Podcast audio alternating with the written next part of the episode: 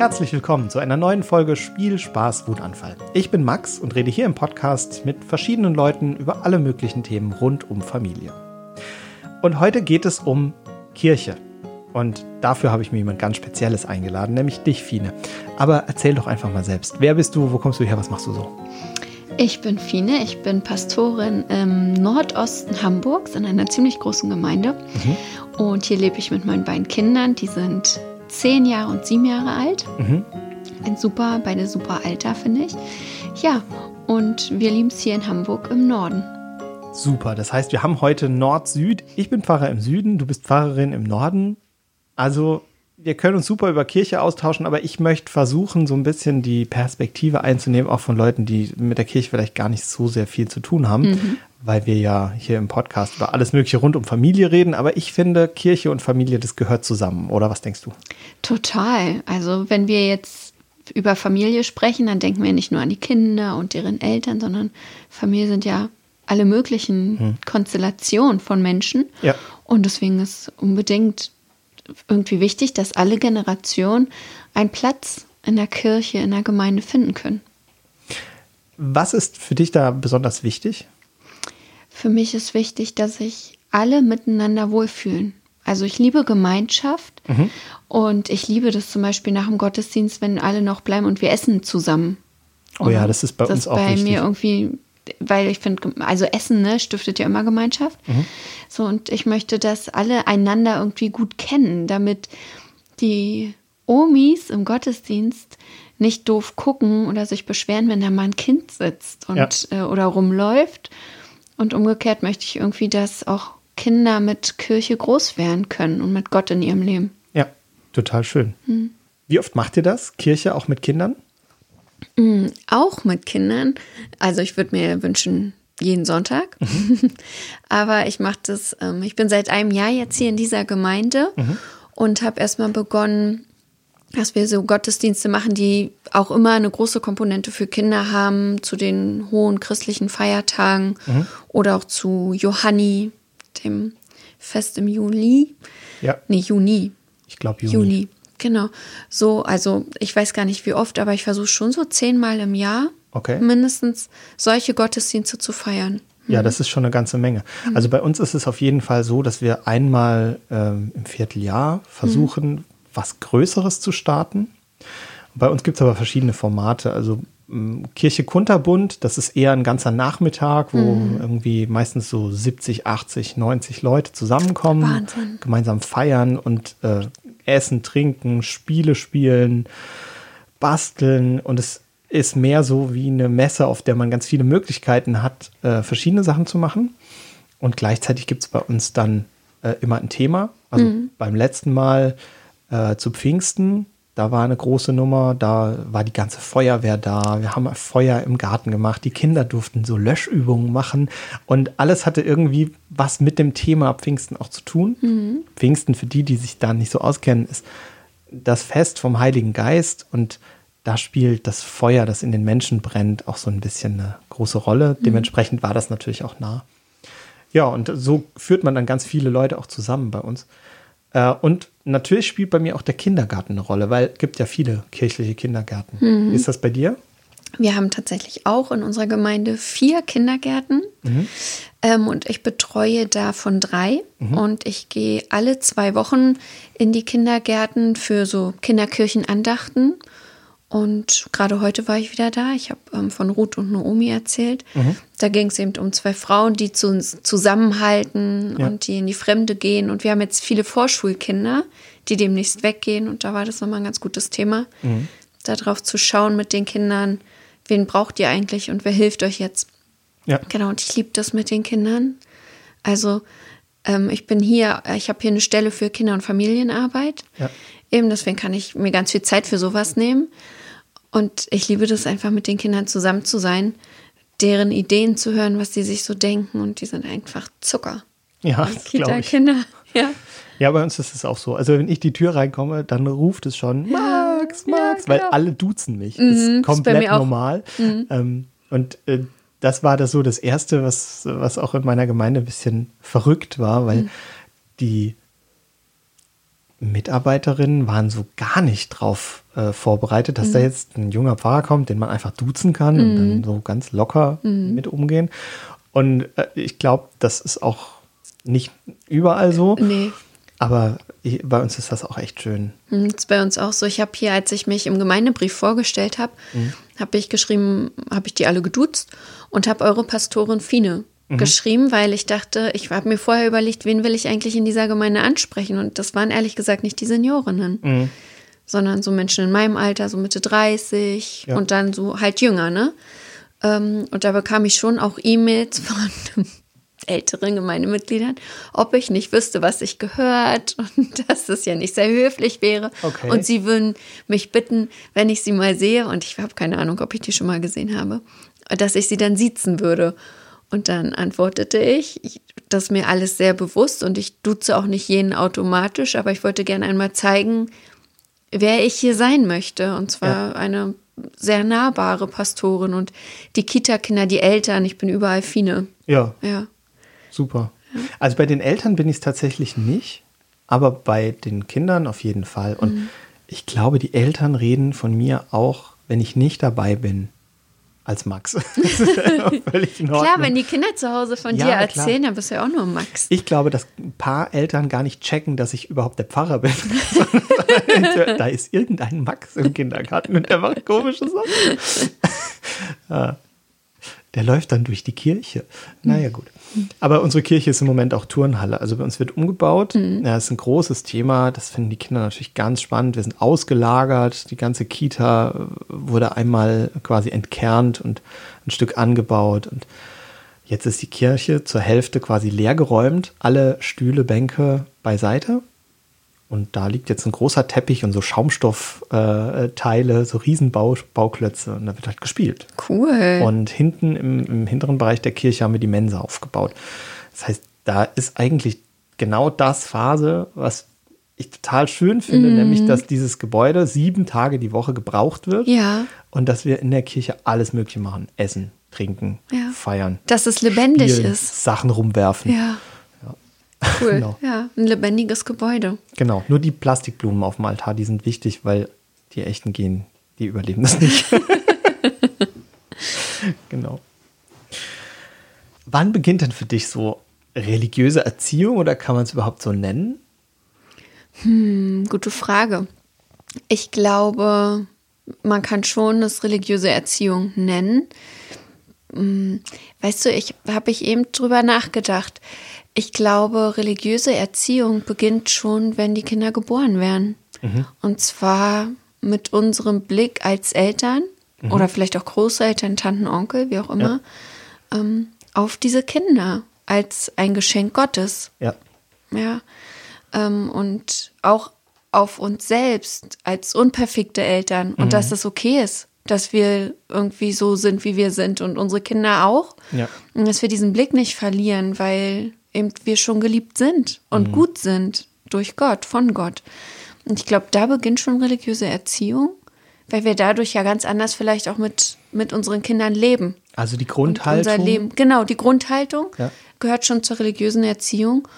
Und dann würde ich sagen, sobald jemand anfängt, dem Kind ein religiöses Lied vorzusingen oder anfängt zu beten abends oder das Kind abends im Bett zu segnen, wie mhm. auch immer. Ja.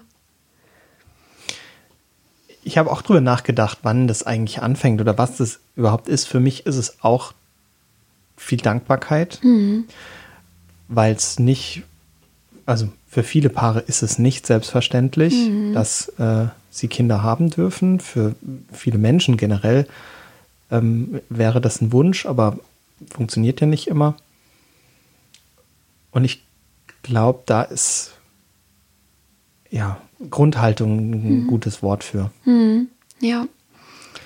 Da gibst du ja auch schon viel mit. Also dadurch, dass du eben die Haltung hast, hast du ja auch eine gewisse Form, wie du dem Kind begegnest. Ne? Genau, richtig. Und ich finde, das schenkt einem, oder mir schenkt es zumindest auch eine Freiheit und eine Lockerheit. Mhm. Also es muss nicht alles bei uns perfekt sein und ich muss keine perfekte Mutter sein. Ja. Manchmal, na klar, denke ich auch so, Mist, ich wäre ja viel lieber so eine und so eine Mutter Ja. oder so. Und gerade auf Instagram, wenn ich mich, ich vergleiche mich auch, ich bin ja nicht frei davon. Ja. Ähm, und muss mir dann selbst immer von jemand anderem aber sagen lassen, ey, Fine, kannst du mal aufhören, dich zu vergleichen? Guck mal, was du machst. So, und es Ja. reicht doch vollkommen, Findest du das schlimm? äh, mich Ich- zu vergleichen. Ähm, nee, es ist ja, vergleichen ist ja auch gut, weil dann kann man sich abgrenzen oder Ja. nochmal selbst eben sehen, ach guck mal, ja, so bin ich, so möchte ich sein oder vielleicht auch darauf möchte ich hinarbeiten. Das geht ja auch, ist Mhm. halt schon legitim. Ähm, aber manchmal führen ja Vergleiche auch dazu, dass man sich selbst abwertet. Mhm. In, als Frau mit dem Körper oder als Mann, ne? Ja. Oder eben als Elternteil. Und dann finde ich schon problematisch. Vor allen Dingen, wenn man eben vergisst, mit wem man sich vergleicht und dass man gerade auf Social Media ja wirklich gar nicht alles sieht, sondern nur das, was die zeigen wollen. ja. Ich wollte gerade sagen, Ja. also ich habe oft das Gefühl, das ist so eine Showwelt, Mhm. ähm, bei der so wenig Echtes gezeigt wird Mhm. und wo Kinder zum Teil auch einfach instrumentalisiert Mhm. werden, um jetzt die Performance als Mama oder die Performance als Daddy Ja. zu zeigen. Und das finde ich schon teilweise schwierig. Aber ja, ich, ich zeige meine Tochter jetzt nicht im äh, Internet so. Äh, natürlich, über das, was wir hier machen, bin ich auch Papa. Das ist auch ganz wichtig. Das Klar. gehört ja auch dazu. Ich agiere ja hier auch nicht als Papa. Doch. Doch, irgendwie Ich, schon. Nee, ja. ich agiere hier ja auch total als Papa. Ja. Dementsprechend. Ich stelle auch immer dumme Fragen, die mein Kind betreffen. ja. Wem das noch nicht aufgefallen ist, hört einfach mal die ganzen Folgen bevor. Da seht ihr einen Vater, der gerade total Interesse hat äh, an verschiedenen Dingen, weil er noch gar keinen Plan hat. Das finde ich so schön. Ich hab, bin oft total planlos. Ich auch. Ich denke auch manchmal, ich weiß nicht, wie es dir geht, aber wenn ich an meine Eltern denke, die, also ich bin jetzt 37 Grad Mhm. geworden, wenn ich an meine Eltern denke, als die 37 waren, die waren so erwachsen. Die wussten ja voll, was Sache ist. Ey, die haben ein Haus gebaut. Ja, und so, und, und die waren wirklich so erwachsen und ich, und ich so, keine Ahnung, also ich sehe mich überhaupt gar nicht so. Ja, ich mich auch nicht. Ich habe noch nicht mal mein BAföG zurückgezahlt. Also, Großartig. ja. Ja. ja, also bei uns ist es auch so, ähm, ich sag mal, wenn ich Schnupfen habe, ne, Mhm. dann rufe ich immer noch meine Mama an. Und das ist Panne, weil meine Mama wohnt 200 Meter weiter. ah, ja, aber ich glaube, wir sind nicht so erwachsen, wie unsere Eltern damals waren. Oder wir fühlen uns vielleicht einfach auch noch nicht so. Oder die haben, ja, oder wir haben sie, die waren genauso planlos wie wir. Und wir wissen's aber nicht. Genau. Mhm. Möglich. Wer weiß, was unsere Kinder mal über uns sagen. Das ist, äh, Ich bin da auch sehr gespannt. Wie die, wenn die mal so erwachsen sind, das erst reflektieren konnten, was die so über ihre Kindheit dann sagen werden. Ja. Ich meine, meine Tochter lernt ja gerade erst so richtig zu sprechen und ähm, da kommen schon teilweise sehr witzige Sachen raus. Äh, das Highlight im Moment ist, wir telefonieren. Also nicht wirklich, sondern sie nimmt die Fernbedienung oder einen E-Book-Reader oder anything und fängt an, Papa, Papa und hält es sich ans Ohr, weil sie natürlich oft mitbekommt, in unserem Beruf, wir telefonieren viel. Ja. Ja, sie bekommt oft mit, ich telefoniere und dann ähm, ja, telefoniert meine Tochter mit mir und ich bin irgendwo und Wir sind gerade, äh, mein Sohn ist jetzt zehn, er hat jetzt sein erstes Handy bekommen, Ja. weil er geht jetzt auf eine weiterführende Schule und ich habe mich dann dem Druck gebeugt. Mhm. So, ich es eine ausgrenzen und so. Ähm, ja, und wir haben jetzt diesen Sommer die Phase erreicht, dass er auch viel am Telefon ist, aber er sagt nicht Hallo Mama, sondern er guckt halt die ganze Zeit auf sein Handy. Ja. Ähm, und die Kinder sind jetzt gerade im Urlaub zwei Wochen und wenn ich anrufe, dann ich sehe das, er ist gerade am Handy und spielt. Ja. Und dann hat er überhaupt gar keine Zeit mit mir zu telefonieren und ich kann nicht mal Tschüss, ich hab dich lieb sagen, weil dann hat er schon Tschüss aufgelegt. Oh. So hardcore. ja, also in dem, in dem Alter sind wir gerade. da wird die Mama weggedrückt. Ja, Ja. genau, weil sie nervt. sie stört. Ja, klar, natürlich. Ja. Sie hat gerade äh, keine Priorität. Genau. Ja. Gut, aber ich hoffe, du erlebst auch andere Äh, Total, na klar, na klar. Aber weil du gerade so vom Telefonieren sprachst, Ja. fiel mir das ein. Hm. Würdest du sagen, dass religiöse Erziehung Vorteile hat? Mm. Ja, Welche? Also, ähm, wir wissen ja, dass Glaube auch so ein Resilienzfaktor ist. Mhm. Also was Stärkendes in irgendwie Situationen, Momenten. Resilienz heißt, wir Phasen. können Sachen besser aushalten. Genau, richtig. Die Genau. schwer sind. Genau. Und ähm, im Gebet zum Beispiel kann man ja ganz viel loswerden, was einem auf der Seele liegt oder was man einfach jemandem anvertrauen möchte. Und im Glauben ist es eben unser Gott.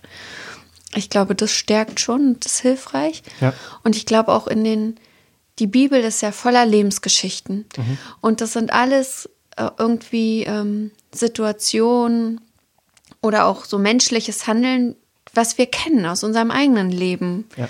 Und indem wir Kindern davon erzählen und mit Kindern damit ins Gespräch kommen, ähm, finden die Kinder ja irgendwie für sich raus, ach guck mal, das hat irgendwie was auch in der Bibel mit mir zu tun. Und Gott war in der Bibel bei den Menschen auf diese und jene Art und Weise. Und vielleicht ist der das für mich jetzt auch. Ja. So, und ich glaube, das, ähm, das hilft sehr.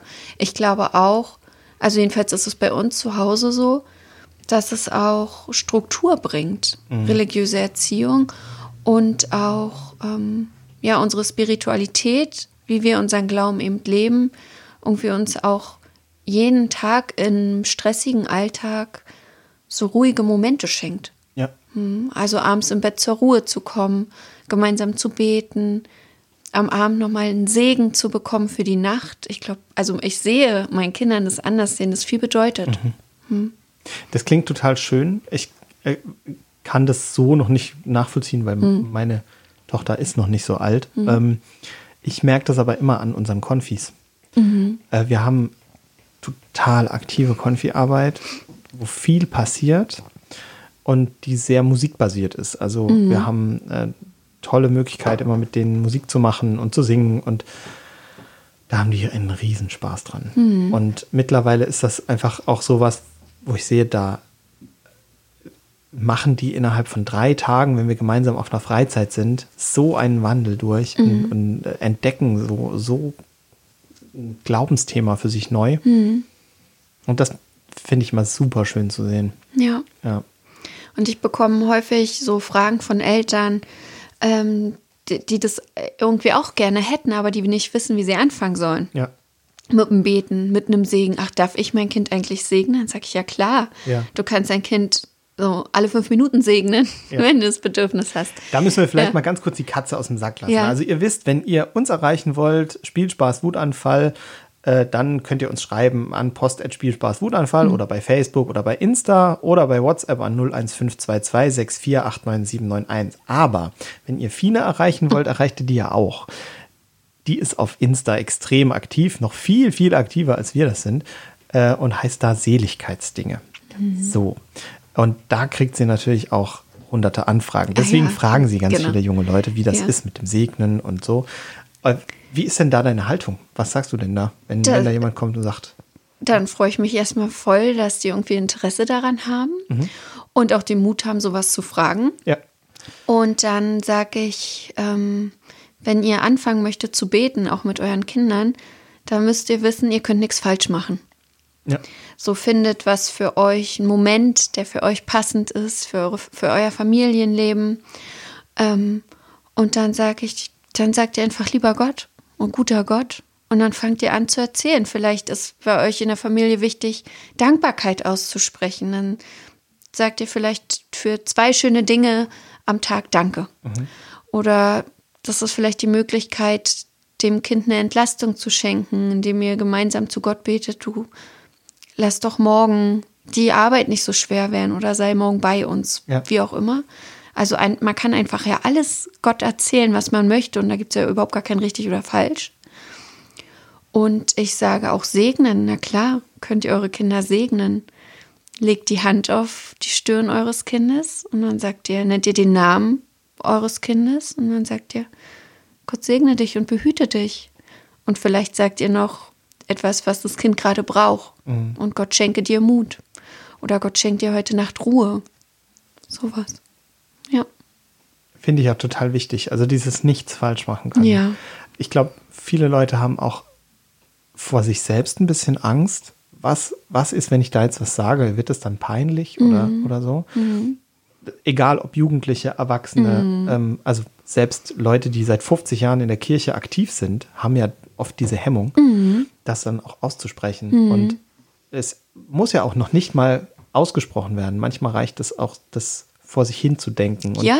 auch ein Gott hilf mir ist ein Gebet, Gebet, das genau. total Kraft haben kann. Ja. Mit meinen Kita-Kindern mache ich so, dass äh, wir unsere Hände wie so eine Schale formen. Und dann sage ich den Kindern, lasst uns jetzt beten. Und wenn ihr möchtet, dann formt ihr eure Hände wie eine Schale und dann flüstert ihr da rein alles, was ihr Gott erzählen möchtet. Das Schöne, das Blöde, ein Geheimnis, egal was. Und das wissen die Kinder mittlerweile schon. Und dann flüstern die und dann hört man ganz viel flüstern. Und dann sagen wir zusammen alle Amen. Und dann pusten wir aus unseren Händen das Gebet in den Himmel. Und dann Super. ist es bei Gott. Und es ist so einfach. Ich habe keine Ahnung, was die Kinder erzählen. Die Kinder haben so ein Safe Space. Ja, ja. Genau. Es kommt ja auch überhaupt nicht drauf an, dass du das weißt. Ne? Nee, genau. Richtig. Ich muss es ja nicht wissen. Das ist total toll. Ja. Ich glaube, das mache ich auch mal. Ja, ist so einfach und Copy ganz schön. paste. Ja, na klar. Nee, also klar, es, Mhm. ist, es, es ist so einfach und manchmal braucht es so kleine Hilfestellungen. Und Mhm. wenn das die Hände sind, dann sind die immer dabei. Mhm. Was kann denn Kirche für mein Kind tun? Das ist ja auch vielleicht nochmal eine, ein spannender Aspekt. Also Kirche kann ja auf jeden Fall bei der religiösen Erziehung helfen. Und Kirche kann ein Gemeinschaftsort sein. Ich hoffe, dass Kirche für ein Kind zeigen kann, hier bist du sicher, Ja. so wie du bist, wirst du hier bei uns angenommen. Bei uns wirst du nicht verurteilt oder beurteilt. Und bei uns musst du vor allem keine Leistung bringen. Denn ich finde schon, Kita-Kinder müssen ja echt viel Leistung bringen. Die sind Ja. echt krass ausgebucht. Die Teilweise haben, mit fünf Nachmittagsterminen die Woche. Ja. Genau, und wenn man dann sich im Spieldate irgendwie verabreden will, die Kinder, dann geht das gar nicht. Mhm. Dann, muss, dann holen die den Kalender raus, die Eltern. Dann, ja, in drei Wochen, da haben wir vielleicht ab 16 Uhr Zeit. So, mhm. so. Ah, schön. Also es ist ja so viel Leistung, ja.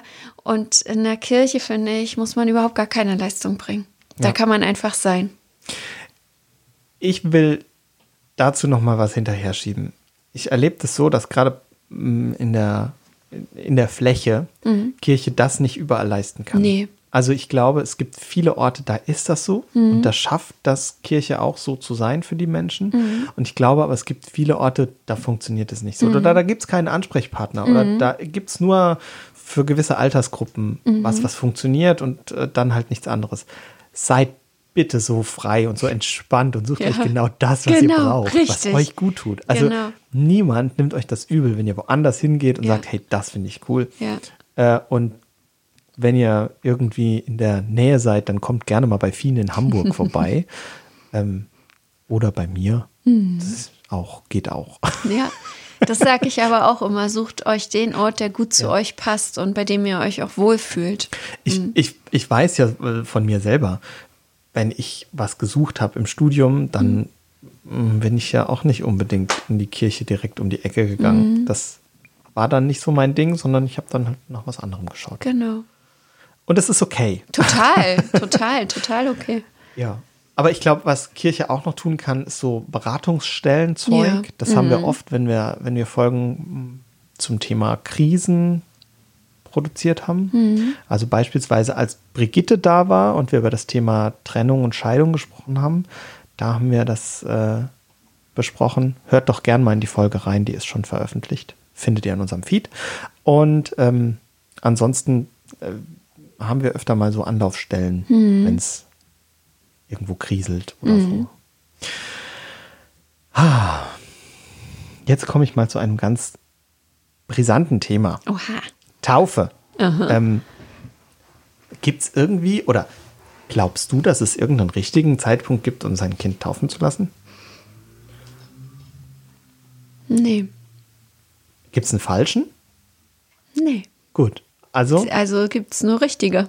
gut. Also der Moment, der für euch gut passt. Was ist denn die Taufe überhaupt? Ich glaube, ich weiß es halbwegs, aber vielleicht erklär. Gut, gut für dich.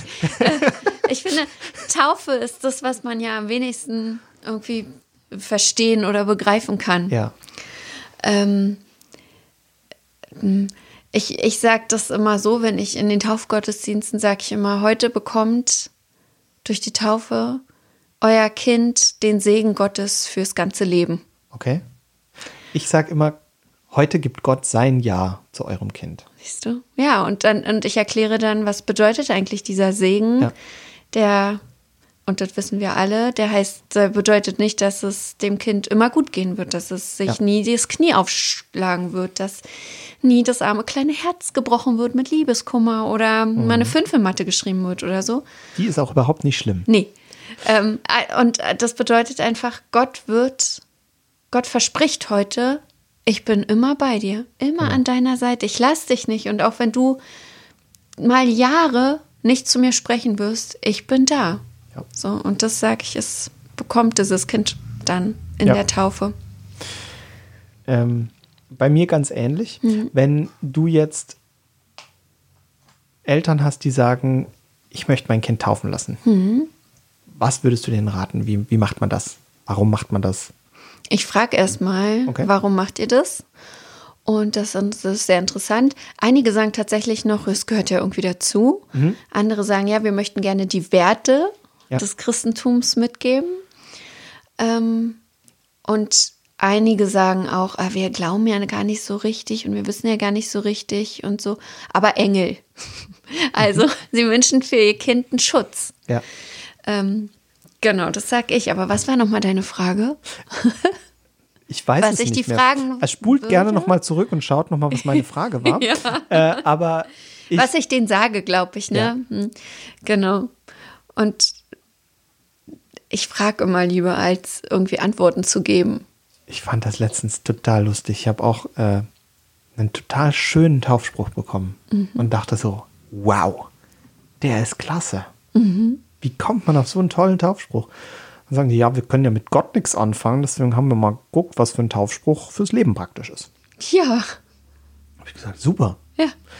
Ich verstehe natürlich, was sie mir sagen wollen. Also sie können mit dem Gott als Person, als Ansprechpartner nichts anfangen, sondern identifizieren den wahrscheinlich mit irgendwie einer größeren Macht, die die ganze Welt umspannt, was ja auch nicht falsch ist irgendwo.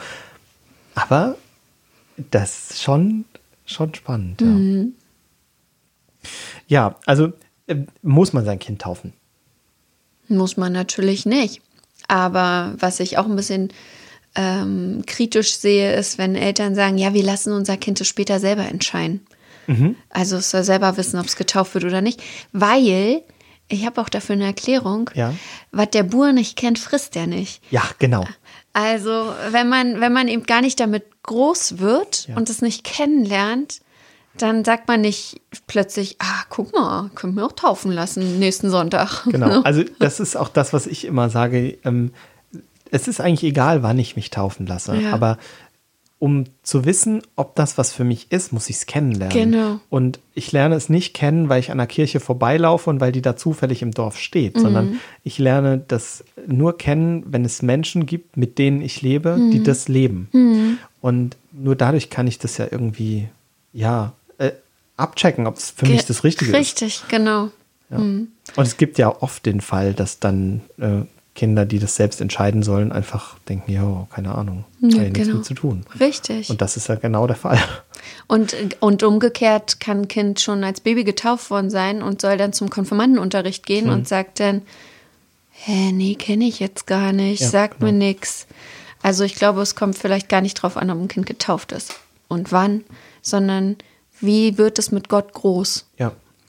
Und das äh, finde ich irgendwie auch wichtig. Es gibt ja in vielen Gemeinden Angebote für Kinder, Kinderchor oder so eine Musikgruppe oder Christenlehre gibt es ja im Osten viel. Ja. Ähm, und da wird niemand fragt, okay, seid ihr in der Kirche, zahlt ihr Kirchensteuern und Mhm. ist euer Kind getauft, wenn es hierher kommt, sondern alle freuen sich. Und wenn ein Kind dann damit irgendwie schon mal in Berührung kommt, dann kann man ja gucken. Wo ich schon gehört habe, dass es von Vorteil sein kann, ist bei Kita-Plätzen. Ja, ja, also wenn, da kann es wirklich von Vorteil sein, Ja, wenn richtig. man in den kirchlichen Kindergarten unbedingt möchte. Aber ähm, ansonsten habe ich es auch noch nie gehört. Doch, beim Rallye-Unterricht. Äh, habe einen Kollegen, der hat einen ganz sympathischen Rallye-Unterricht gemacht und das war total äh, beliebt. Und dann haben alle gesagt, ja gut, getauft, nicht getauft, egal, alle gehen dahin. Und dann hatte der irgendwann über 50 Kinder an so einer kleinen Dorfgrundschule, die dann zum Rallye-Unterricht angemeldet wurden. Und dann haben sie gesagt, Moment, nee, stopp, das können wir nicht machen. Da haben wir zwei Lehrer für acht Kinder und äh, den, der soll die andere Hälfte machen. Ähm, ja, und dann haben sie gesagt, nur wer getauft ist, darf in den evangelischen Religionsunterricht. Oh. Ja, aber es ist auch, glaube ich, ein Einzelfall, ehrlich gesagt. Und deswegen, ich glaube, auch bei Kirche fragt eigentlich bei den meisten Sachen, bei denen man einfach so hingeht, mitmacht. Ja, ist doch voll schön. Ja. Ja. Trotzdem ist Taufe irgendwie wichtig. Ähm, können auch ausgetretene Leute bei dir ihre Kinder taufen lassen? Uh, heiße Diskussion. Ähm, ja. Gut. Weil, ja, also es, ist, es geht ja da um Mitglieder, Mitgliedschaft. ja. Und bis jetzt kann man in der Kirche ist man Mitglied, wenn man Kirchensteuer zahlt. Ich denke persönlich, das ist eh ein überholtes System. Und da sind wir als ähm, Kirchen in Deutschland ja auch schon dran an diesem Thema. Und auch in der Pflicht irgendwo. Und auch in der Pflicht auf jeden Fall. Und ich sage immer, und ich weiß, andere nehmen das als Argument, dass wir uns als Kirche selbst abschaffen und Ja. ja, selbst nicht ernst Ja, nehmen. ja. Diese, diese Argumente sind mir völlig klar.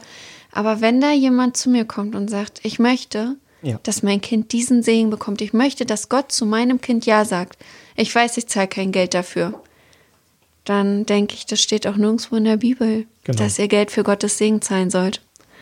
Ähm, und dann taufe ich das Kind. Also ist bei mir genau dasselbe. Ähm, ich hatte schon öfter den Fall, dass sowas zur Debatte stand. Das Kirchenrecht ist ja so eine ganz spannende, also die Kirche hat quasi ihre eigenen Gesetze für Ja. solche Späße. Ähm, und bei uns ist es so, dass da steht, in der Regel soll ein Pate vorhanden sein. So, und der Pate soll einer christlichen Gemeinschaft angehören. Das muss auch nicht jetzt bei uns, ich bin ja evangelischer Pfarrer, du ja auch, und äh, muss ja auch nicht evangelisch sein, es könnte ja auch jemand katholisches sein, aber manchmal ist eben die Regel nicht da und dann funktioniert das auch. Genau. Und ähm, ehrlich gesagt ist es ja sogar schon schwer, Evangel also oder Paten, die einer Generell Kirche zu angehört, zu finden. Ja. Also das ist ja auch noch mal so ein Thema. Auf jeden Fall.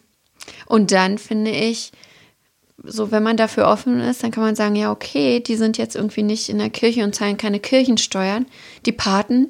Aber ich kann ja mal mit denen reden. Wie stehen die eigentlich zu ihrem Glauben und zu Gott? Ähm, und dann zu gucken, wo kann das Kind dann vielleicht anders christlich nochmal erz er erzogen ist jetzt ein blödes Ja, Wort, aber weiß, du meinst, irgendwie ja. damit in Berührung kommen und dann kommt das Kind halt lieber öfter in unsere Gemeinde oder geht in den evangelischen Kindergarten. Ja. Ja. Und manchmal wird es auch ad absurdum geführt. also ich kenne Fälle, wo Leute aus der Kirche ausgetreten sind, Ja. weil sie zu einer Freikirche gehören. Und ein großes Interesse daran haben, Mhm. ihre Patenkinder auch äh, im christlichen Glauben zu fördern. Ja, und dann äh, sind die aber halt auf dem Papier nicht in der Kirche. Na, Ja, egal. oder anders, die treten für die Taufe extra wieder in die Kirche ein Ja, und dann sieht man, einen Monat später sind die wieder ausgetreten. ja, super. Das ist doch blöd, das ist doch auch, also ja. Ja. Aber den Aufwand muss man sich auch erstmal machen. Und Genau. ja. Und wie viel das dann auch finanziell irgendwie, ist ja auch eine Frage, ne? Da beschäftigen sich ja überall Leute mit. Genau. Ähm, ach ja, ich finde das alles ein bisschen quatschig. Bin Ja. ich ehrlich. Ich auch. Ich auch. Ich brauche das auch nicht unbedingt, äh, aber ich freue mich über jedes Kind, das sich taufen lässt. Genau. Weil das ist immer richtig schön. Bei mir ist das mittlerweile so, dass ich ganz viele Taufen gar nicht mehr in der Kirche mache. Ich weiß nicht, wie das bei dir Mhm. Bei ist, aber auch. bei mir ist das so, äh, die Leute sagen, ja, ich habe gehört, da kann man, das kann man auch im Garten machen. Mhm. Ich so, ja, kann man. Ich liebe das im Garten. Ich auch. Weil ich habe damit angefangen äh, während Corona, Ja, ich weil ich den Kindern eben nicht, also ne, äh, man Ja. musste ja Abstand halten und so. Und ich habe das, das ist so schön, wenn man das im Garten macht, weil die Eltern sich dann nochmal ganz anders mit dem Gottesdienst auseinandersetzen. Ja. Und das wird noch viel individueller. Also wenn die dann den Altar schmücken, Mhm. dann sieht man, ach guck mal, so lebt diese Familie, so ist deren Stil Ja. oder deren Geschmack. Dann geben die sich da ja richtig viel Mühe. Oder ähm, auch während Corona habe ich so gemacht, dass die Eltern die Kinder gesegnet und getauft haben. Ja. Also ich habe die Taufworte gesprochen Und die Eltern und die Eltern haben das Wasser. Und wir haben uns dann mindestens zweimal getroffen mit Mhm. der Taufschale und ich habe dann mit den Taufen geübt. Und wir haben es eben ganz anders besprochen alles und das war, Hattest du eine Taufschale dabei? ja, ich Ja. hatte so eine Taufschale, die war eben transportabel aus der Kirche. Ja. Genau. Ja, ich, habe hab- das anders gemacht. Ich habe einmal habe ich auch die Taufschale vergessen, habe eine Salatschüssel genommen. Das ist bei uns Standard. Ich habe immer die Salatschüssel dabei als Backup, aber ich habe schon aus so tollen Gefäßen getauft. Das Schönste war ein Weinfass. Ja. Ein großes Weinfass voll mit Wasser. Und dann das Kind hingehalten und dann habe ich aus dem Weinfass getauft. Oder Swimmingpool. Swimmingpool-Taufe so. habe ich auch schon Ey. gemacht. Das ist auch toll. Also, Genau. ah, das, das war äh, der Wahnsinn. Da hat ähm, ein Grundschüler wollte mit seinem Patenonkel quasi im Swimmingpool getauft werden. Hm. Und dann sind die gemeinsam für den Taufakt in den Pool gesprungen und ich stand neben dem Pool und habe getauft. Ja. Das war großartig. Ja, also man, ne, wenn man sich, finde ich, wenn wir Fahrpersonen uns dafür öffnen, Ja. dann ist so viel möglich. So viel Schönes eben Ja. auch. Und, Und es ja. ist auch so unvergesslich. Also, Ja. Wer vergisst denn, wenn ich das selber aufgebaut habe, wenn ich die Bänke geschleppt habe, wenn ich Mhm. Ja. die Blumen selber hingepackt habe? Das ist was ganz anderes, wenn ich sage, ja, übrigens am 17., 54. Sonntag nach Trinitatis Mhm. Ja. dürft ihr jetzt kommen. Äh, Das ist ähm, das ganz ein anderes. Feeling. Total. Mhm. Ja. Und ich finde das auch, also, es, es passt auch in die Natur. Der freie Himmel passt zu einer Taufe einfach so, Ja. so gut. Und Ja. Ich habe mal ähm, in Eckernförde, das Ja. ist so ein kleiner Ort an der Ostsee, getauft. Ich war da schon mal auf dem Campingplatz. Siehst du, ja. Und es war auch, da sind die Touris, haben sich dann einfach dazu gesetzt und haben mit uns Ja. Taufe gefeiert. Ja. das ist war super. einfach herrlich. Ja, am Meer taufen würde ich auch mal irgendwann ganz gerne. Das ist schon schön. Machen wir irgendwann. Mal gucken, wen ich dafür gewinnen kann. ah. Nee, ich weiß nicht, das ist so. Ähm, äh, ich, ich finde das auch irgendwie. Das klingt jetzt vielleicht despektierlich, aber ich finde es so überholt, dass man den Eindruck hat, wenn man die Leute in die Kirche zerrt und sie zwingt, es da zu tun, bringt man sie näher zur Kirche. Weil ich glaube, es ist äh, viel einfacher, die Kirche, die Leute näher zur Kirche zu bringen, indem man mit ihnen gemeinsam was erlebt. Und das ist äh, an der Stelle in Gärten oder keine Ahnung, Ja. Swimmingpool einfacher. Ja, und auch, ich finde, das ist so, wir haben als Kirche so oft den Slogan, ja, wir gehen dahin, wo die Menschen sind. Oft ist das so hohl. Ja. So, weil man ja doch erwartet, dass sie zu uns kommen. Und weil man ja doch erwartet, sie machen es genau so, wie wir es sagen. Oder weil wir erwarten, wir haben am Ende die Macht. Wir sagen am Ende Ja zu dem Lied oder Nein. Sowas Oh. wird bei mir nicht gesungen. Ist doch, ich habe schon Gottes Taufen gefeiert mit äh, König der Löwen, Ja. wo dieser Affe Simba hochhält. Ja. Diese Musik, Circle of Life. Es passt ja überhaupt gar nicht. Circle of Life ist ja alles andere als christlich. Ja. Aber am, so am Ich Ende mögen die das. Okay, was hast du? Ich habe Highway to Hell auf einer Beerdigung gehabt. Ja, ja. weil der Mensch sehr gerne ähm, dieses Lied gehört hat Ja. und dann war in seinem CD-Album direkt, wenn man umgeblättert hat, Mhm. Stairway to Heaven. Und da war die Predigt halt auch schon fertig. Genau. ja. Also, also ich finde immer, ich, ich finde immer, lasst doch die Menschen das alles so machen und sich aussuchen, wie sie es wollen. Am Ende rede ich doch ganz schön viel von Gott. Ja, und am auch. Ende, sie bekommen den Segen. Mehr Gott können sie nicht kriegen. Richtig. Lasst sie doch ihre Musik hören. Ja. So, weil, wie du ja vorhin gesagt hast, ne, Musik transportiert ja ganz viel Ja. über äh, diese, diese Gefühle, die durch Musik erzeugt werden, die bleiben ja oft in Mhm. uns. Und da sagen die Menschen am Ende, oh, das war irgendwie schön. ja, Ja. finde ich auch total. Wann hast du deine Kinder taufen lassen? Als sie Babys waren. Also ganz klein? Nee, ganz klein nicht. Äh, mein Sohn war sieben oder acht Monate alt bei Mhm. der Hochzeit meines Ex-Manns und mir. Und meine Tochter, die habe ich tatsächlich selbst getauft. Okay. Und die war auch ungefähr acht, neun Monate alt. Und meine Großeltern hatten 50. Hochzeitstag. Und meine Großeltern also ich komme aus Brandenburg, aus der Uckermark, ehemalige ja. DDR. Da war nicht viel mit Kirche und Christentum. Ja. Und irgendwie habe ich aber doch meine Kindheit in der Kirche verbracht. Und als ich damals gesagt habe, ich will Theologie studieren, schlugen alle die Hände über den Kopf. Mein Gott, Mädchen, was machst du da? Werd doch lieber Ärztin ja. oder so. Hätte ich im Leben nie geschafft, aber ist ja meine, egal. und meine Großeltern jedenfalls, meine Oma besonders, die hat nämlich für meine christliche Erziehung so hauptsächlich gesorgt. Ja. Und die hat immer mich geglaubt auch im Studium. Die hat immer gesagt, du schaffst es, du mhm. wirst eine tolle Pastorin. Und die haben sich dann gewünscht, dass ich sie segne. Und dann war das in der Familie eine super schöne Idee. Hey, komm, lass doch auch das Baby taufen. Mhm. Und dann habe ich meine Tochter getauft. Okay. Was sehr besonders war. Äh, ja, ich bereue es nicht. Glaube ich. Ähm, bei mir war es so, ich habe meine Tochter von einer lieben Kollegin taufen lassen, von der lieben Franzi. Ähm, die eine ganz tolle Pfarrerin ist und ein ganz herzlicher Mensch. Und ich wollte, dass das bei mir in der Gemeinde passiert. Mhm. Und ich habe dann auch nicht nur die Freunde und Familie und alle, die eingeladen waren, eingeladen, sondern ich, wir haben das dann direkt hinter der Kirche. Wir haben da so einen, äh, man könnte sagen, größeren Carport, mhm. ähm, äh, der zum Feiern ausgelegt ist. Mhm.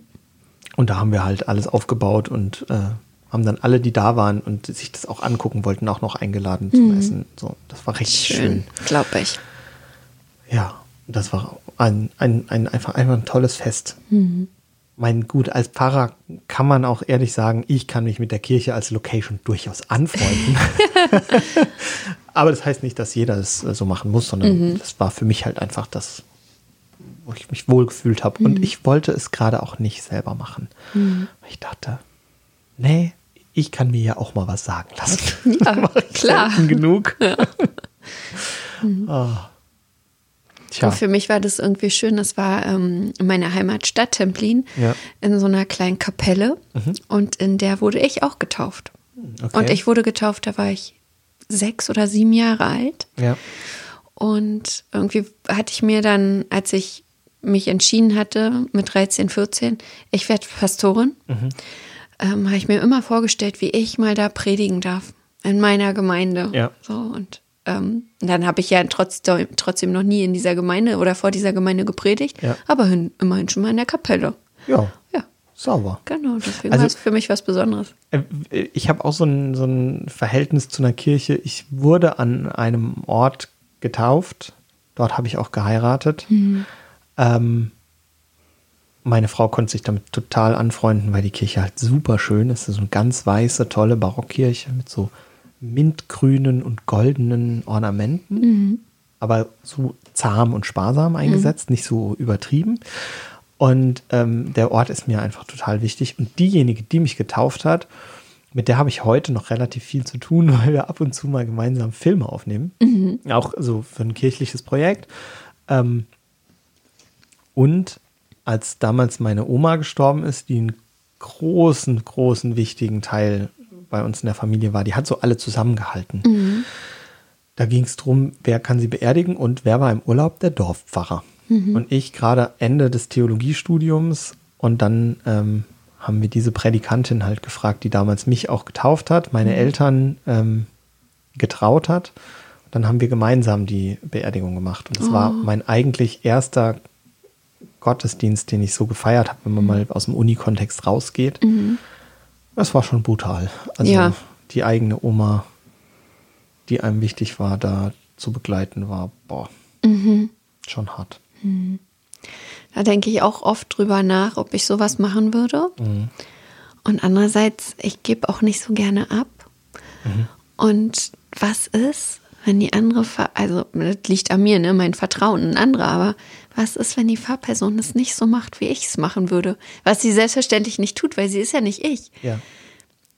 Komme ich dann damit klar? Also, was ist mir eigentlich wichtiger, mhm. dass ich was mir sagen lasse und richtig Abschied nehmen kann dann? Oder ob ich das so mache, wie ich es für richtig halte? Ich glaube, bei mir käme es ganz, ganz arg drauf an, was wollen denn die anderen? Mhm.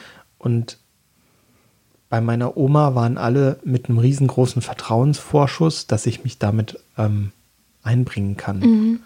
Es, mir war klar, ich möchte es nicht alleine, mhm. weil ich nicht weiß, ob ich das halt so hingekriegt hätte, aber mhm.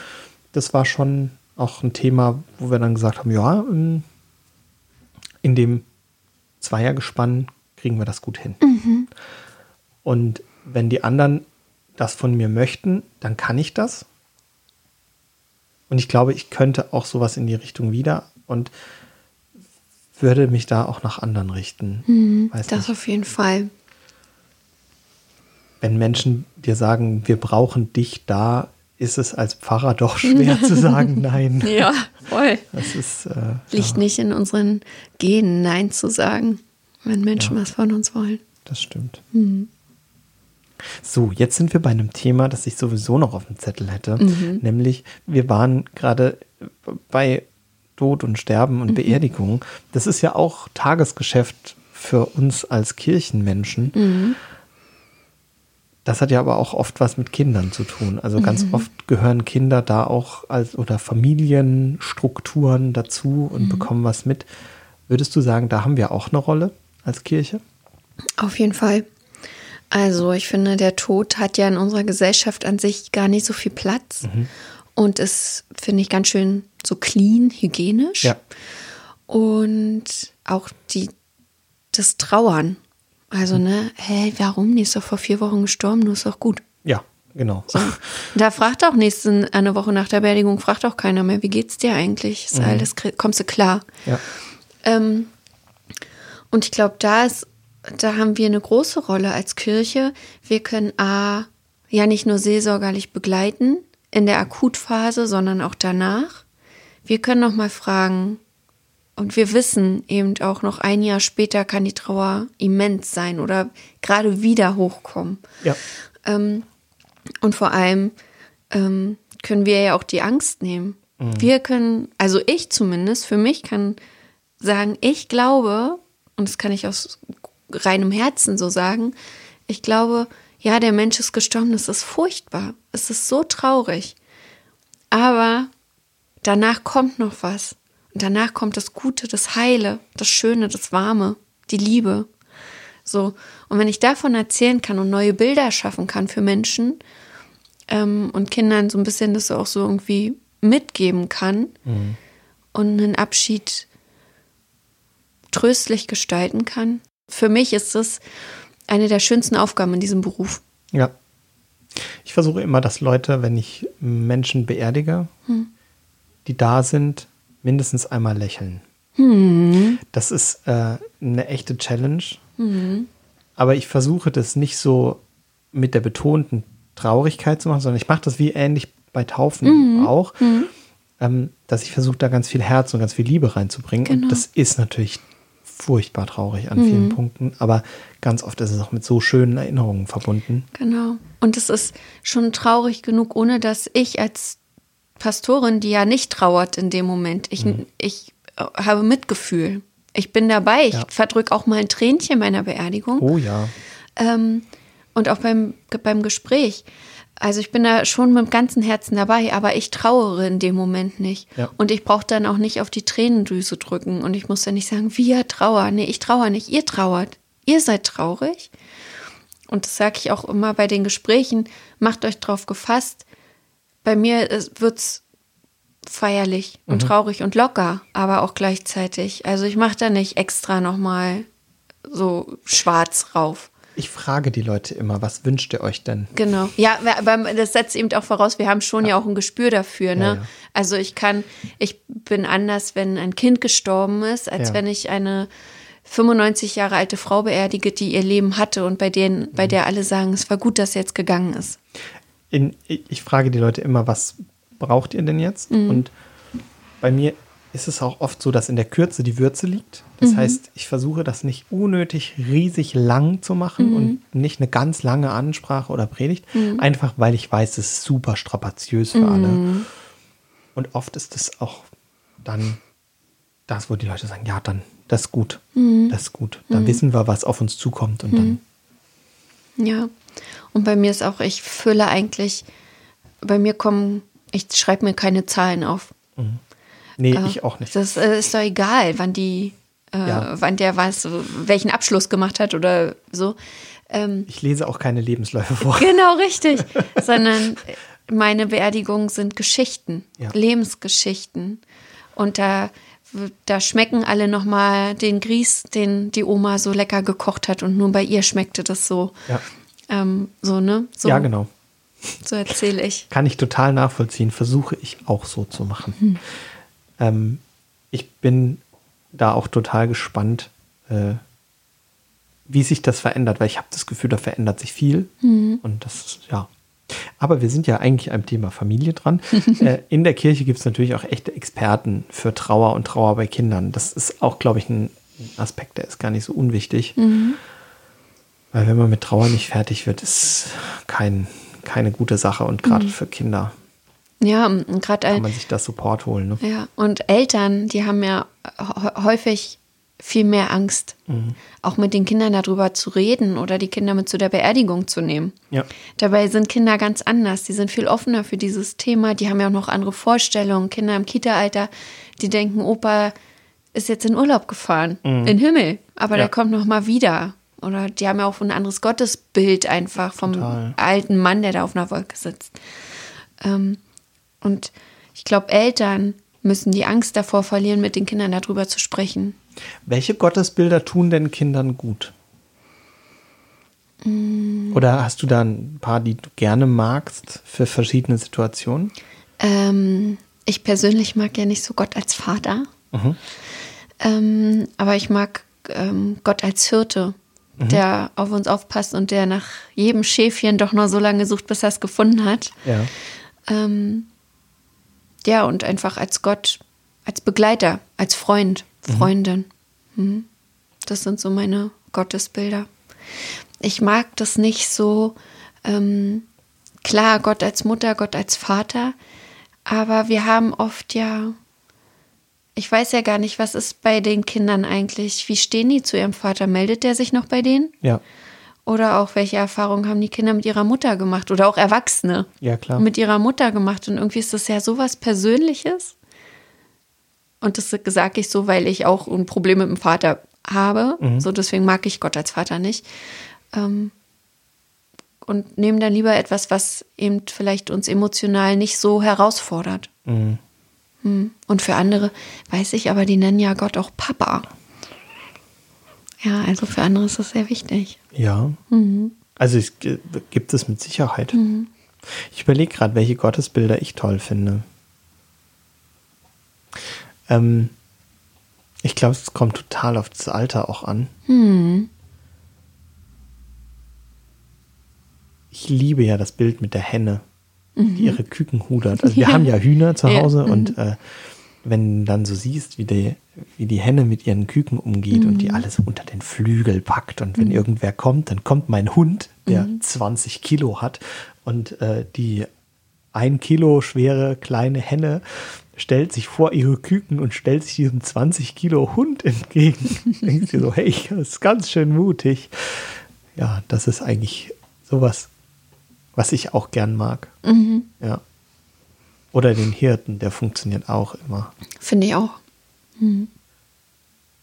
Und auch so, was für Bilder auch immer noch schön sind, sind so Sachen wie, äh, Gott arbeitet ja nicht alleine, sondern der arbeitet mit ganz vielen Werkzeugen. Und manche Leute nennen die dann Engel. Und wenn dir dann jemand begegnet und dreht sich um und ist irgendwann wieder weg, dann weißt du ja nie, war das jetzt Engel vielleicht Genau. doch, der da bei dir war. Ja. Gibt es ja auch in der Bibel eine tolle Geschichte zu. Ähm, ja, Gottesbilder. Wie geht's denn bei dir mit der religiösen Erziehung so im Konfi-Alter weiter? Also Konfi-Alter für die, die sich damit nicht auskennen, ist so 12, 13. Da kommt langsam der Brief von der Kirche und dann fragen die Menschen von der Kirche, möchtest du denn bei uns eine spannende Zeit haben? So steht's bei mir immer drin. Und dann sagen die nein. ich will lieber chillen. Kommt drauf an. Äh, ja, wie funktioniert das bei dir so? Äh, mit den Konfis. Ja, und den Eltern und den den Familien Eltern? da so in diesem Alter. Also ähm, in meiner alten Gemeinde habe ich viele Konfis gehabt. Mhm. Und da habe ich auch versucht, die Eltern mit einzubeziehen.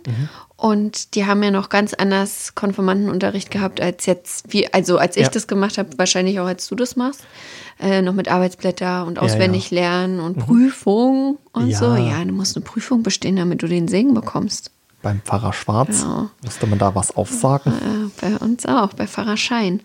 Und, ähm, und da habe ich die Eltern dann eingeladen, Ja. Konfer zu machen mit mir. Und zwar so, wie ich das mit denen jetzt mache, mit ihren Kindern, damit die auch mal sehen, ach guck mal, da Ja. lassen wir mein, da lasse ich mein Kind jetzt einmal im Monat, den ganzen Tag oder so. Ähm, und ich bin, ich verstehe meine Aufgabe als Pastorin nicht darin, Antworten zu geben und irgendjemandem was vorzubeten, sondern ich stelle ziemlich viele Fragen, auch Ja. in der Predigt. Ich stelle, glaube ich, mehr Fragen, als ich Antworten gebe und sage dann oft, also ich glaube, es könnte so und so sein. Ja. So, sucht euch da was aus. Und, oder wenn ihr sagt, nee, überhaupt gar nicht, dann haben sie auch schon. Also ich bin eher so, sehe mich als Begleiterin bei Antworten auf bestimmte Fragen. Und so ist es auch mit meinen Konfis, dass ich die Konferzeit dazu nutze, Fragen aufzuwerfen, die die Konfis wahrscheinlich eh schon haben. Und dann besprechen wir es und dann biete ich viele Möglichkeiten, eine Antwort zu finden. Und dann möchte ich am Ende, dass die Konfis vielleicht für sich eine Antwort gefunden haben.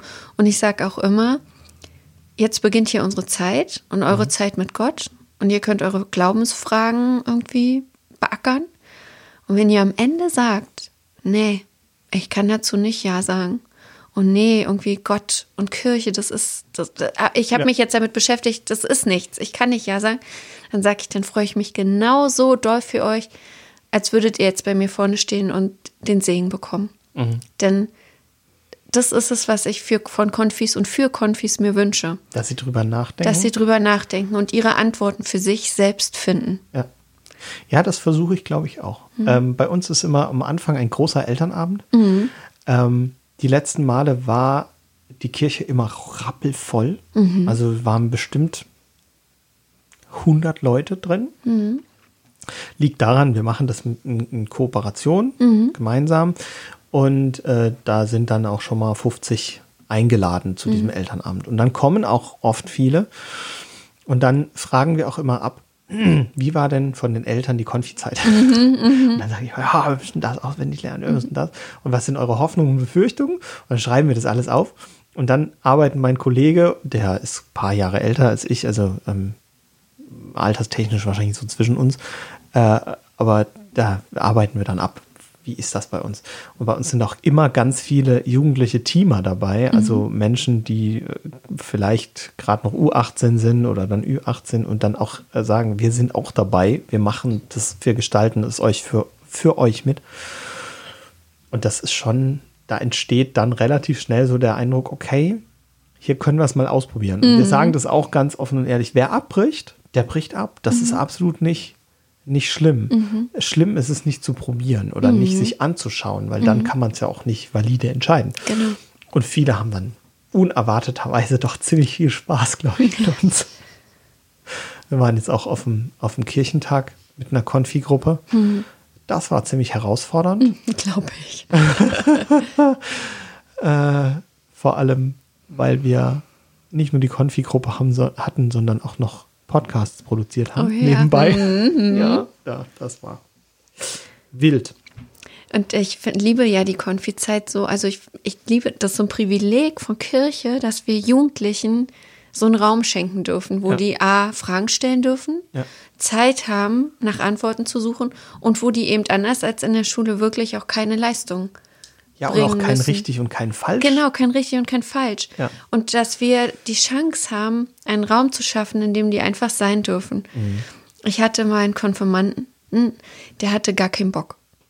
Der hat Ja. nie mitgemacht, wenn er Ich da glaub, war. das kennt wenn er mal da war, der hatte gar keinen Bock. Der hat äh, nicht mitgemacht. Der hat, ich hatte Glück, wenn er nicht gestört hat und so. Ja. Es war, äh.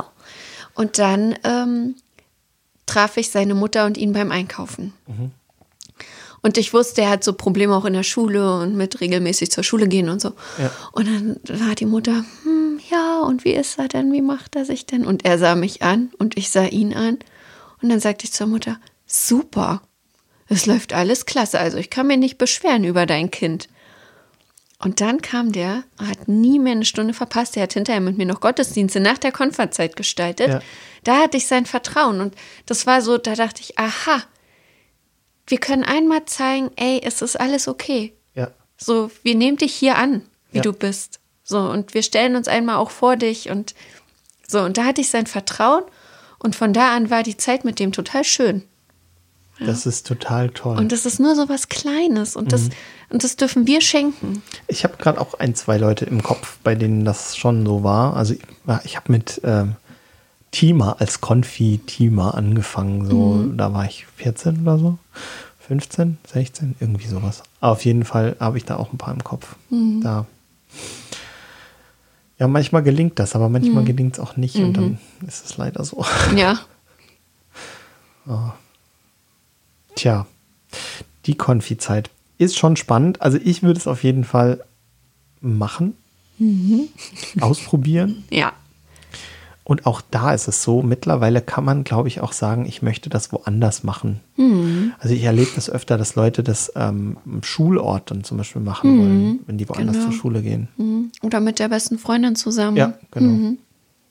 Dann macht es auch mehr Spaß. Ja. Gut.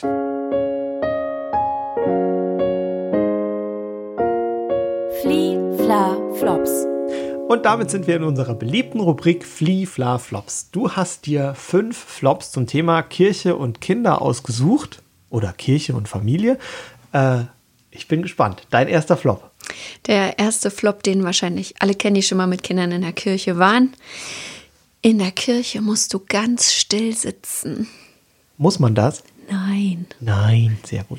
Bei mir auch nicht. Kinder dürfen rumlaufen, ähm, sich umschauen, klatschen, lachen, singen, Tanzen. tanzen dürfen die auch. Bei uns gibt es eine Spielekiste, die kann man Siehst du? plündern. Genau. Genau. Also Kirche darf bunt sein und Ja. Kinder dürfen den Gottesdienst auch gerne lustig durcheinander wirbeln. Sie haben genau das gleiche Dasein, die gleiche Daseinsberechtigung wie die 80-jährige Seniorin Genau. in der ersten Reihe.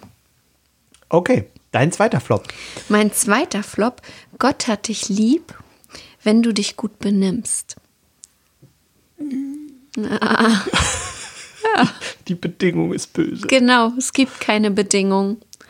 Es ist auch äh, Schwachsinn. Gott Ja. hat dich immer lieb. So. Ja. Egal, wie du bist. Und was du treibst. Genau. Und ob du es mal versaut hast. Richtig. Ja. Ja. Dein dritter. Es ist falsch, was du glaubst.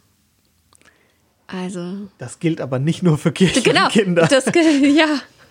Ähm, Ja. Nee, also ich weiß nicht, was richtig und was falsch ist. Ich weiß nur, was ich glaube. Ja. Und das, was ich glaube, kann nicht für die für andere gelten. Ja. Deswegen kann ich es nicht bewerten. Wir und am Ende weiß ich nicht, was Gott will. Richtig. So. Und wir können drüber quatschen und können Richtig. gucken, ob wir uns vielleicht sogar einig werden. Genau. Ganz oft ist man nämlich gar nicht so weit Richtig. Und es gibt irgendwie so gewisse Regeln aus der Bibel, Ja. an die kann ich mich versuchen zu halten. Ja. Ja, aber mehr geht nicht. Mehr weiß ich einfach nicht. Und das ist auch okay. Total. Auch Pfarrer sind keine allwissenden Monster und wollen das Richtig. auch gar nicht sein. Hm, Hoffentlich wollen sie es nicht sein. Genau. Also ich auf jeden Fall. Ich auch nicht. Also wenn ihr irgendwas wissen wollt, was sonst keiner weiß, fragt mich nicht. Genau. Danke. Dito. Gut, der nächste Flop. Es ist falsch, wie du dir Gott vorstellst. Oh. Ja, oder wie du glaubst. Mhm. Also es ist ja irgendwie das Gleiche. Ja, Aber doch noch mal bisschen anders, wie du dir. Gott vorstellst, wie Gott für dich auch dir gut tut Mhm. oder vielleicht dir auch hilft, so ein bisschen so demütig zu sein auf eine gute Art und Weise. Mhm. Ist deine Vorstellung. Da habe ich eine Frage zu. Mhm. Ähm, was würdest du sagen, wenn jemand zum Beispiel sagt, ich habe das Gefühl, dass Gott will, dass ich das und das tue, dass, oder dass, dass mein Leben nicht mehr so gelingt, seit ich das und das mache und nicht mehr regelmäßig im Gottesdienst bin Mhm. und sich Leute da so ein bisschen abhängig fühlen? Mm, Dann frage ich, würdest du, empfindest du das als eine Strafe von Gott? Mhm. Ähm, das habe ich auch ganz oft in Seelsorgegesprächen, dass die Ja. Menschen denken, jetzt werden sie bestraft. Dann sage ich, nee, Gott ist kein Straf, also der Gott, an den ich glaube, Ist kein sage strafender ich, Gott. ist kein strafender Gott, sondern einer, der uns begleitet und der da ist. Mhm. Also Das habe ich nämlich schon gehört. Also auch gerade von, von sehr jungen Menschen, so Konfizeit fertig und dann, ähm, nachdem man nicht mehr so regelmäßig in die Kirche geht, was ja nach der Konfizeit ab und zu vorkommen soll, ähm, dass dann berichtet wurde, ah, ich habe das Gefühl, ähm, Vielleicht nimmt man sein Leben danach einfach nur anders wahr. ja, das kann sein. Ja. Also der Gott, an den ich glaube, ist kein strafender Gott. Und ich glaube auch, dass sich die Vorstellung von Gott ja immer wieder verändert, Ja. so wie wir uns verändern. Und manchmal ist es auch so, da kommen wir in Lebens, ähm, Lebenssituationen, da brauchen wir einen anderen Gott. Und Auf dann fangen wir Fall. an, uns den anders vorzustellen. So, also es ist was ganz Lebendiges, das Gottesbild. Ja. Wir brauchen einen anderen Gott. Ja.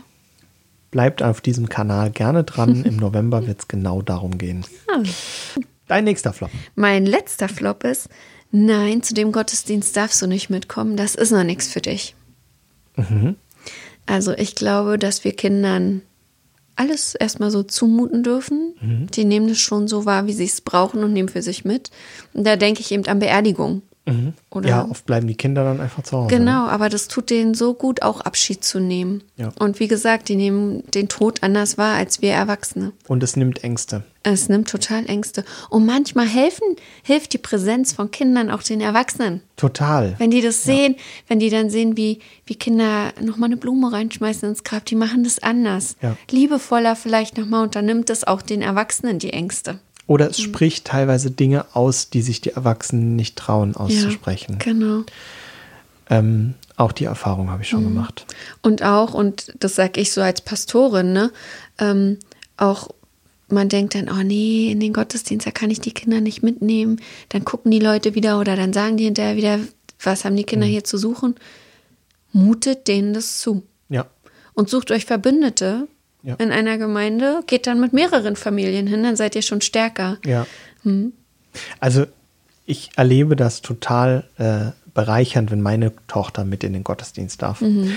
Die ist ja jetzt mit anderthalb noch nicht so die, äh, ja, ruhige, Mhm. aber oft nehme ich dann ihre Oma mit und ähm, fahre dann mit ihr tatsächlich dann, wenn ich auch hinfahre, mit dem Fahrrad, im Fahrradanhänger äh, zum Gottesdienst und dann sind wir schon früher in der Kirche und dann gucken wir gemeinsam uns alles Mögliche an und laufen um die Orgel rum und äh, laufen ums Klavier rum. Bei uns ist alles auf einer Ebene, das heißt, das ist völlig unproblematisch. Und dann findet sie irgendwann die Malbücher und die Sachen, die da in der Spielekiste sind, interessant und dann gehe ich mich irgendwie umziehen. Das ist dann unproblematisch und wenn ich dann den Talar anhab, dann äh, kommt irgendwann auch die Oma eingetrudelt. Und während dem Gottesdienst äh, findet sie das ganz spannend, vor allem die Lieder und das Singen und so. Und das ist schon auch eine Erfahrung. Und alle finden halt cool, wenn ein Kind dabei ist. Also ich habe das ganz selten, dass irgendwie ein Kind als Störenfried wahrgenommen wird. Naja, aber wir müssen, also ich glaube, unsere Kinder sind da nochmal in Ja. einer anderen Situation. Auf jeden Fall. Aber auch so habe ich das Gefühl, das ist oft gar kein so ein Problem. In einer Kirchengemeinde direkt nebendran gibt es mittlerweile einen Raum, wo sich Familien zurückziehen können. Da ist Kameraübertragung und es ist nicht so, dass die jetzt rausgeekelt werden oder dass man sagt, ja, ihr, wir wollen, dass ihr ruhig seid und deswegen geht in den anderen Raum. Aber oft haben ja Kinder, Kinder dann auch andere Bedürfnisse und wollen gerade jetzt einfach mal spielen oder dies machen oder das machen. Und ich finde total interessant den Ansatz zu sagen, wir haben da einen Raum, da könnt ihr euch zurückziehen und da übertragen wir die Hälfte oder also Ton und, und, und Bild. Das ist jetzt nicht das gleiche, wenn es will man, das ist jetzt nicht das gleiche, wie wenn man im selben Raum ist, aber egal. Ähm, da übertragen wir das und dann Ja, weil es kann ja auch für Eltern total stressig sein, die Kinder mitzunehmen. Und nicht, weil die Kinder stressig sind, sondern weil die Erwartungen der anderen so eine Last sein können. Ja, es ist wie wenn es beim Kind beim Einkaufen ausrastet halt. Ne? Passiert halt. Mag keiner, findet man doof, aber Passiert. ja. Und halt Menschen.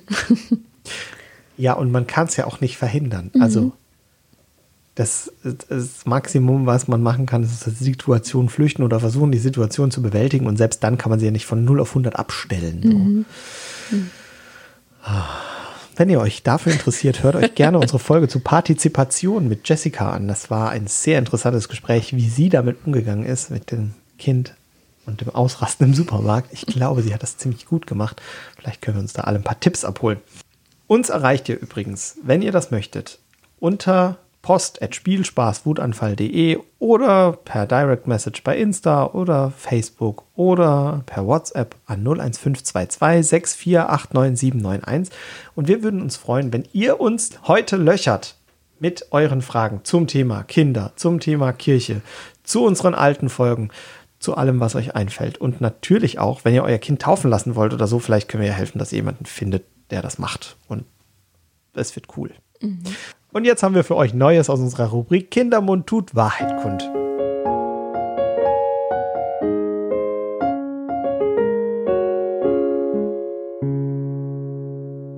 Eine Schülerin von mir hat mich mal gefragt, ähm, nachdem ich ihr vom Fasten erzählt habe, zur Fastenzeit, ähm, was es Gott bringt, wenn sie jetzt äh, aufhört, Süßigkeiten und ähm, süße Getränke zu trinken und dass es ja voll blöd ist, warum Gott ihr das verbietet, wenn er doch weiß, dass ihr das Spaß macht, das zu essen und so. Das fand ich auch ganz süß.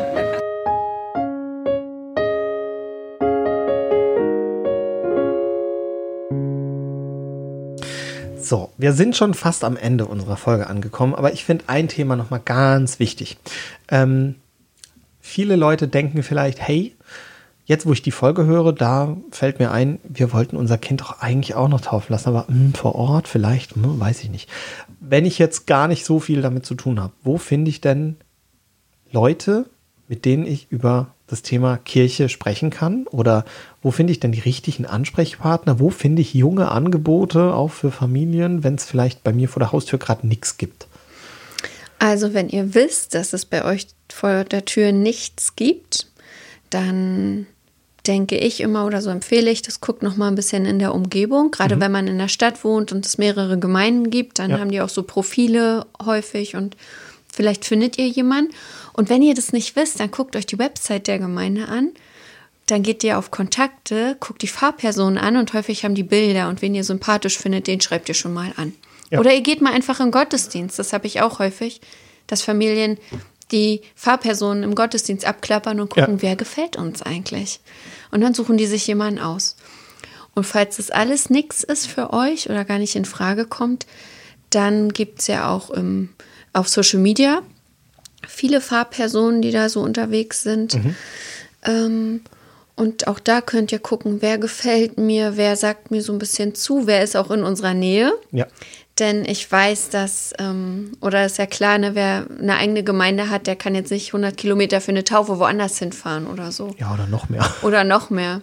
100 genau. Kilometer bin ich schon gefahren. Ja, also so, ne, also das ist nicht so möglich, aber sich vielleicht überhaupt erstmal wieder der Kirche anzunähern ja. oder sich mit dem Glauben wieder mal so ein bisschen zu beschäftigen, dafür finde ich Social Media total hilfreich. Auf jeden Fall, ja. Und da gibt es ähm, zum Beispiel meine Kollegin Theresa Liebt, Mhm. Also Theresa, die ist äh, Pfarrerin in Berlin. Mhm. Mm, dann gibt es ähm, noch Sabrina Wilkenhof, die ist Pfarrerin in Bayern. Mhm. Die zeigt auch so ein bisschen auch so ihr Familienleben, auch, ja. hat auch was mit christlicher Erziehung dann zu tun. Genau. Ich zeige auch was. Ja. Du nimmst die Leute ziemlich viel mit, ne? Ich nehme die ziemlich viel mit, ja. Obwohl, die denken immer, die kennen alles, aber ja. es sind, das äh, darf man nicht vergessen, es sind kurze, ausgewählte Sequenzen von mir. Klar. Ne? Du überlegst dir schon, was ich, du. Total. Ich bin schon Profi in dem, was ich tue und wie ich es tue. Ja. Genau. Hm. Ja, ich glaube, das ist äh, ganz wichtig. Es gibt auch in fast jeder Region irgendwo irgendwas. Ich glaube, mhm. es gibt keine tote Landschaft, genau. sondern es ähm, gibt vieles mhm. und manchmal fehlen einem die Kontakte. Mhm. Und da nochmal die Ermutigung, wenn euch alles fehlt und ihr gar keine Idee habt, dann schreibt notfalls einfach an post.spielspaßwutanfall.de mhm. und wir gucken mal, vielleicht können wir euch helfen. Mhm. Ähm, oder euch an jemanden weiterleiten, der äh, was sucht. Und außerdem bringen wir euch auf Insta eine Folie mit ganz vielen Verlinkungen von Leuten, Toll. an die ihr euch wenden könnt, wenn ihr euer Kind taufen lassen wollt, wenn ihr Fragen zum Thema Kirche habt, die ihr euch angucken könnt und dann ähm, schaut auf Insta, schaut in die Shownotes. Mhm. Spielspaß, Wutanfall. Da findet ihr uns. Und dann kann ich vielleicht noch sagen, ist mir gerade eingefallen. Ja. Es gibt ähm, in Berlin-Brandenburg, in dieser Landeskirche, gibt es das Segensbüro. Ja. Und die kann man auch anschreiben und die vermitteln ein. Und Ja. in der, äh, bei uns hier im Norden, also alle, die aus Mecklenburg-Vorpommern, Hamburg, Schleswig-Holstein kommen, die können die Kasualagentur Sankt, Sankt Moment, Moment. anschreiben. Ja. Und die vermitteln dann auch. Genau. Genau. Normalerweise starte ich jetzt hier mit meiner Ansage, ich habe heute wieder viel gelernt. Ich habe heute ehrlich gesagt gar nicht so sehr viel gelernt, weil ich das beruflich auch mache und weil wir irgendwie beruflich dasselbe machen. Aber das ist gar nicht schlimm, weil wir haben uns über ganz viele wichtige Themen unterhalten, die vielleicht gar nicht so bewusst sind. Also, dass Taufen auch im Garten funktionieren, ist wahnsinnig toll. Dass Familienfeste total individuell sein können und dass Segen nie genug sein kann. Dass Glaube eine echte Herzenssache sein kann und dass es auch überall Angebote für Menschen, für junge Menschen, für Familien, für Kinder gibt. Das sollte euch nicht neu sein und es ist wichtig, dass wir drüber gequatscht haben. Wenn ihr was wissen wollt, dann schreibt uns an post.spielspaßwutanfall.de, bei Facebook, bei Insta oder schickt uns eine Sprachnachricht per WhatsApp an 01522 6489 791. Wir freuen uns über all eure Geschichten und wir hören uns in zwei Wochen wieder zu einer neuen Folge Spielspaß Wutanfall. Bis an, lasst es euch gut gehen und schaut doch mal, was es bei euch in der Region so gibt. Tschüss! Tschüss.